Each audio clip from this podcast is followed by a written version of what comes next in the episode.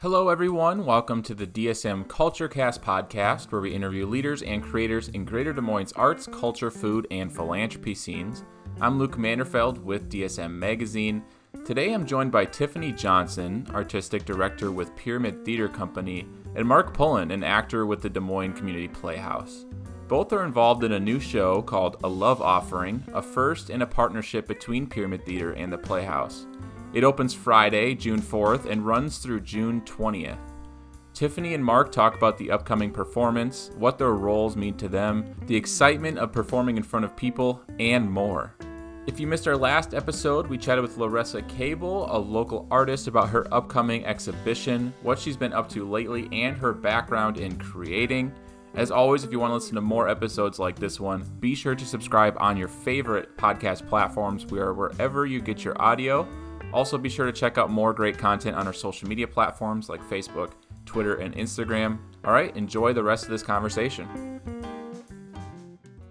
I'm here with Tiffany Johnson and Mark Pullen. Thanks for joining me today. How are you both doing? Doing great. Good, Luke. Good to be here. It's it's great to be here with both of you, and I want to go over a lot with you today. But first, I'd like to give our audience a brief overview of a love offering. In your words, what story is being told uh, Tiffany, maybe you want to take this one. Um, a love offering is a story uh, that takes place in the setting of a assisted living facility, and it's in the present day. Um, and it literally talks about themes like how we show up for each other um, in in these type of different spaces. Um, it is a difficult situation when you're dealing with a loved one who is fighting something like Alzheimer's dementia um, and the caregiving that has to take place around that, um, not only the caregiving from the family aspect, but the caregiving from the caregiver's aspect. And this play really does tap into um, a very marginalized and underrepresented group of people in our community, which are our caregivers, um, and what they are subjected to, um, what they have to do in in order to provide care and concern for people in these difficult times. It also gives you an opportunity to see the family dynamic and how it creates family controversy when loved ones become ill and and have to be placed in these situations. And then it also sheds light on how are we having these discussions and conversations in the space with these people that we care about and love one, uh, and care and love but sometimes forget because they are ill or have dementia or have things like that that they are still emotionally affected by the energy or discontent that may be in a space. And are we remembering um, to value them still as human beings as opposed to um, thinking that they're just in the room to be cared for. Um, so it kind of deals with all kinds of themes in that way. And it does talk about the, um, it does kind of dive into the social dynamics or economic dynamics dynamics of caregiving as well. Um, we have Mark, who plays Mr. Turner in the play, who is a 73 year old man in the caregiving situation. And we have the character of Miss Georgia, who is just a few short years younger than this character of Mr. Turner at 67 years old and the different dynamic of what has to happen in a com- cross community wise. This this woman who very well is in the situation to need care is still in a position because of her economic status to have to provide it. Yeah, so it seems like there's just a lot of layering of themes and different things to uh, pay attention to throughout the show. Mm-hmm. Uh, Mark, what is your role uh, it sounds like uh, it's a unique role because you don't have a lot of lines to speak, but you're also in most of the you know scenes. That's correct.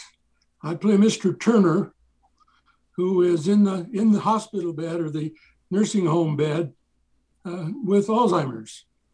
I have a younger brother who is in a care facility who uh, is dealing with Parkinson's and on, oncoming dementia.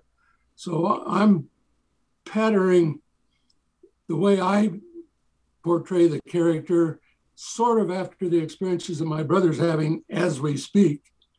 Uh, one of the things that's very important to remember that we tend to forget is even though a person may appear to be asleep and totally unresponsive, they hear and sometimes see conversations that are going on that uh, the people who are around them in the room don't realize they're being heard by him. And uh, it can be very upsetting. I try to uh, mix being obviously awake with my eyes open, looking around, with lying quietly in the bed and not moving at all, except maybe fidgeting a little bit because I'm getting worked up over what I'm hearing.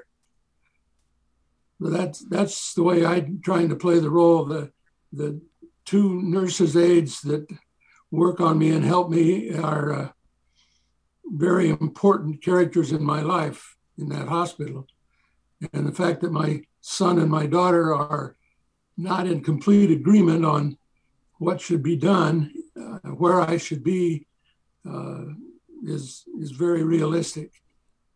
Some families uh, really do kind of come apart when one wants to be in the nursing home, one doesn't want to be in the nursing home, one wants it in their home, one wants it in the other person's home.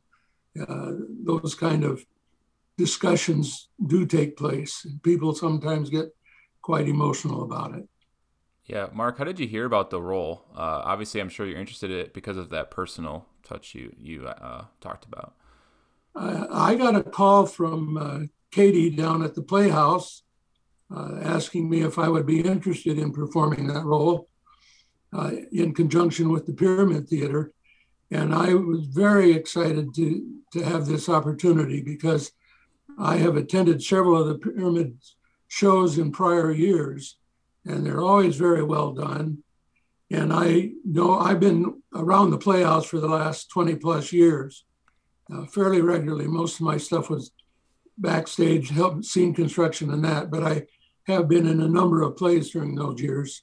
And uh, I think I got that role because I am older, and uh, Katie knows who I am, and so she offered me this wonderful opportunity. and it was a pleasure for me to get to know you too, Mark. Yeah, it's uh, the people that uh, they're the whole cast is, is a marvelous group of people. We've become, I think, a well-oiled team. Good to hear. Well, I want to talk about this partnership, Tiffany, between the Pyramid Theater and the Des Moines Playhouse. How did this come together? So, Katie and I have always talked about the potential of being able to co produce something um, from when she took over as artistic director at the Playhouse. Um, and before that, I was a, the only that I know of female artistic director in the city. And it was nice to have somebody um, to join forces with at that point and we always had desire had a desire because we're really good friends as well to try to um, see what we could do to um, expand our audiences and the conversations that could happen um, with us trying to cross pollinate our audiences at times, um, giving us opportunities to have larger community dialogue and discussions and conversations, things that we actually can take back into our communities and that will work well um, for us bridging the gap of un- misunderstandings that happen in everyday life for us um, living in a very marginalized place as a person of color you know um, oftentimes we don't have the platforms and opportunities to open up and have these discussions. Art is a really great vehicle to be able to utilize in order to uh, create the infrastructure for these conversations to happen and so we thought it was a great thing for us to find something that spoke to both audiences um, that we could work on together and that we could discover um, in the process of collaborating what works, what doesn't work, and how those things show up actually in our communities. Also, um, it gives us a really great opportunity to figure out how we can use art to speak to things and to um, do a calling in of sorts for us to be able to have greater understandings for one another. Yeah, and as, as I understand it, it's a three-year partnership, correct? Yes, we are committed to uh, doing more than one partnership together. We knew the first one was going to be um, testing the waters, especially coming out of the pandemic. Um, so we knew that was going to be like finding out how it works. Um, but we didn't want to just say, we're going to just do a one and done. We wanted to make a commitment to each other. Um, we truly do want to emulate how we want our um, hope that we can get our communities to function, um, committing to things for a long term and knowing that there's work to be done and things to learn and discover, but be committed to that process. I think another interesting element to this, uh, to a love offering, is it's the first in person performance from Pyramid Theater since August 2019. So almost two years. I guess, how does that make you feel that you're finally on stage in, in front of a crowd? It is a really, really, really hopeful feeling that I have inside because when the pandemic hit, it was really scary for for theater across the nation, um, but especially for a small nonprofit that had just started you know getting its legs um, wondering how we were going to you know survive the impact and not only that but how are we going to reemerge? Um, it's a little i will say you know it gets a little angsty as well too as i know um, that a lot of people in, in the black community are um, feel very different about the vaccine uh, process and, and the return to things as normal. Um, and I think we kind of have a different algorithm going um, across culturally with how we're feeling about it. So it's kind of just, so it, it, there's a little anxiety about that too, but there's also just the the knowing that human beings being in space together is imperative it is essential to life it is something that has to be able to happen and we want to encourage people to start safely um, taking those opportunities to be together again. And I'm sure for you, Mark, being on the stage, you, you shared with me you had a little bit of nerves. Uh, you have a little bit of nerves going into opening night, but I'm sure they're they're excitement nerves, good nerves. Yes, indeed. Excitement is what I feel. It's always it's different having people in an audience watching, and you get feedback from that audience, which tends to feed into making a better performance than maybe you've done before. Mm-hmm. And uh, I, yeah, I'm I'm eagerly anticipating this. It's been uh, it's been great working with uh, the two ladies who are my aides, uh, and they're very different. Uh, one is supposed to be my aide, and the other is is a, an aide that I have known her family for years, and uh, it's turning out there may have been some racial parts of my life, racist parts of my life that uh, I was not really attuned to, but I'm I'm learning now what it was like then. And there's just a lot to digest in this play. Period. You know, to to Jonathan's credit, Jonathan Norton, the playwright here, he just he didn't hone in on one issue in this play. He just kind of thrust you into several difficult issues that we live with as a community on a day-to-day basis um, so literally you know there's racism there's elderly abuse that topics that are dealt with in this play. There's tribulations of being a caregiver. There's there's like a lot of different layers. And then there's religion and incarceration and the foster care system and single motherhood. There's so many different themes that are addressed in this play but it so emulates life because all of these things are happening in each person's world on an everyday basis. And one may not know what the other is dealing with in their life but they all end up in the same space together. And how do those backstories fuel how they interact with each other in real space you know? Sure. I'll, I'll end on this question for both of you. What are you most looking forward to uh, for opening night and then for the the run of show? Tiffany we can start with you. I'm looking forward to seeing these incredible performers get out there and tell a story. You know, there there are performative plays, there are musicals, and there are there drama storytellers plays is what I call them. And this is a storytellers play.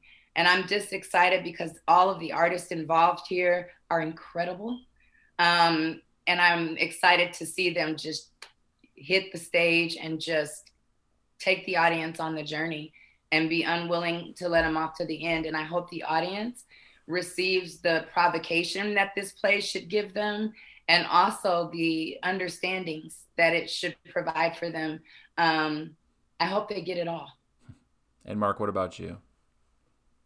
I I'm just uh, so excited to have this opportunity to to work with uh, Sean and Jackie and Heaven and Courageous and Tiffany and Katie as directors and the other people who are in the background of this show, uh, putting it all together. It, it's just been a marvelous experience getting to know three of the cast members I had never met before this show. I had never met Tiffany before this show, but I did know Ken Mack, who was instrumental with Tiffany in, in the beginning of Pyramid. But Jackie, I've known since she was a little girl.